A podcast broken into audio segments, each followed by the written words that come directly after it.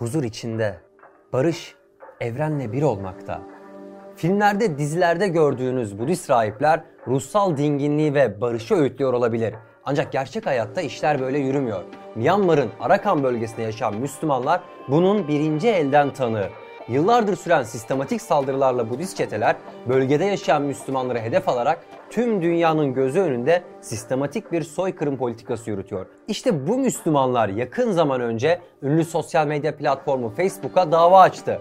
150 milyar dolarlık tazminat talep edilen davada platform Müslüman karşıtı soykırımı, ayrımcılığı ve nefreti körüklemekle suçlanıyor.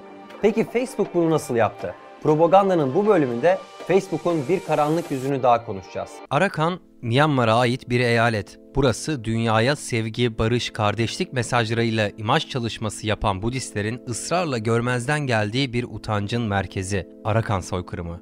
Bu soykırımın hedefinde bölgede yaşayan Müslümanlar var. Myanmar ordusu ve Budist çeteler tarafından sistematik şekilde sürülüyor, işkenceye maruz kalıyor ve katlediliyorlar. Mesele aslında uzun bir geçmişe sahip. Arakanlı Müslümanlar önce kültürel bir soykırıma uğradı. İsimleri ve varlıkları yok sayıldı, çocukları okullara alınmadı, hatta vatandaşlıktan çıkarılmayla karşı karşıya kaldı. 2016 yılından itibarense giderek artan şekilde fiziki şiddete maruz kalmaya başladılar. Bu şiddetle on binlerce Müslüman katledildi, on binlercesi de ülkeden kaçarak canını kurtarmaya çalıştı. 1 milyondan fazla Arakanlı'nın çoğu Bangladeş'e göç ederek dünyanın en büyük mülteci kampının kurulmasına sebep olurken diğer Arakanlılar Hindistan, Tayland ve Malezya'ya gitmeye mecbur bırakıldı. Bu soykırımın birinci failleri elbette Myanmar hükümeti, ordusu ve bölgedeki Budist çeteler. Ancak sessiz kalanlar, görmezden gelenler, hatta katilleri temize çekenler de en az soykırımcılar kadar suçlu. İşte bu bakış açısıyla İngiltere ve Amerika Birleşik Devletleri'nde yaşayan çok sayıda Arakanlı mülteci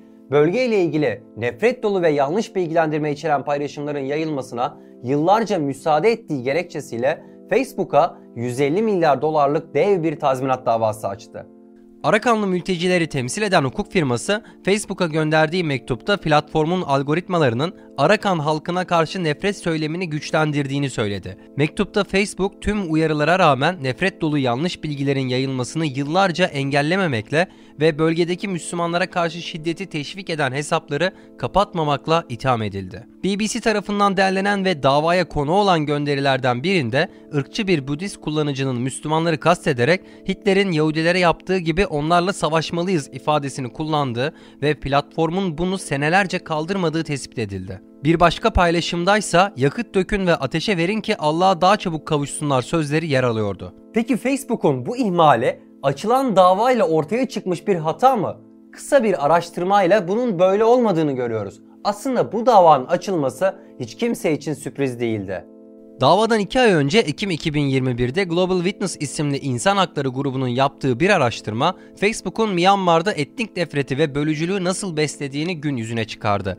Grubun araştırmacıları Facebook'un kurallarını ihlal etmeyen bir Myanmar askeri hayran sayfasını beğendi. Bunun üzerine algoritmalar araştırmacılara şiddet içerikli sayfalar önermeye başladı. Global Witness yayınladığı raporda Facebook'ta şiddet içeriklerini aramamıza gerek kalmadı. Zaten platformun algoritması bizi buna yönlendirdi. Facebook Facebook'un önerdiği 5 sayfadan 3'ü şiddeti teşvik eden ve kendi kurallarını ihlal eden sayfalar açıklamasında bulundu. Aynı araştırmaya göre Facebook 2018 yılında Müslümanlar camilere silah stokladı yalanını siteden kaldırmak yerine öne çıkartarak servis etti. Sadece o sene yalan haberlerle kışkırtılan ırkçı çeteler 24 bine yakın Arakanlı Müslümanı katletti. Yine aynı rapora göre Facebook bunu sadece Myanmar'da yapmadı. Etiyopya'da da benzeri çatışmaların fitilini ateşledi. Oromya bölgesinde çıkan gerginlik yalan haberlerle kışkırtılırken platform bu yalan haberleri siteden kaldırmak yerine daha fazla tık almak için öne çıkardı. Bölgede yükselen tansiyon çatışmalara dönüştü ve 81 kişinin yaşamını yitirdiği olaylara sebep oldu. Bunların yanı sıra 2018 yılında Facebook, Birleşmiş Milletler'in raporları ve baskıları ardından aralarında Myanmar Genelkurmay Başkanı General Min Aung Young'un kişisel hesabının da bulunduğu 18 Facebook hesabını, 52 Facebook sayfasını ve bir Instagram hesabını kapatmıştı. Yapılan resmi açıklamayla Myanmar'daki etnik şiddeti korkunç olarak niteleyen Facebook harekete geçmekte geç kaldıklarını söylemişti. Dolayısıyla ne bölgeye ne de bölgedeki olaylara yabancı değildi. Hatta kabul ettiği hatalarla birlikte ne yapması ya da yapmaması gerektiğini son derece iyi biliyordu. Öyle görünüyor ki bu kışkırtıcı yayın çizgisini bile bile değiştirmeyen Facebook için tık sayısı ve reklam geliri Müslümanların ya da Afrikalıların canlarından daha değerli. Bu da Arakanlı mültecilerin açtığı davayı biraz daha değerli hale getiriyor. Katledilen binlerce insan Facebook için bir şey ifade etmiyor. Belki 150 milyar dolar tazminat ödemek bir şeyler ifade etmeye başlar. Ben Murat Soydan,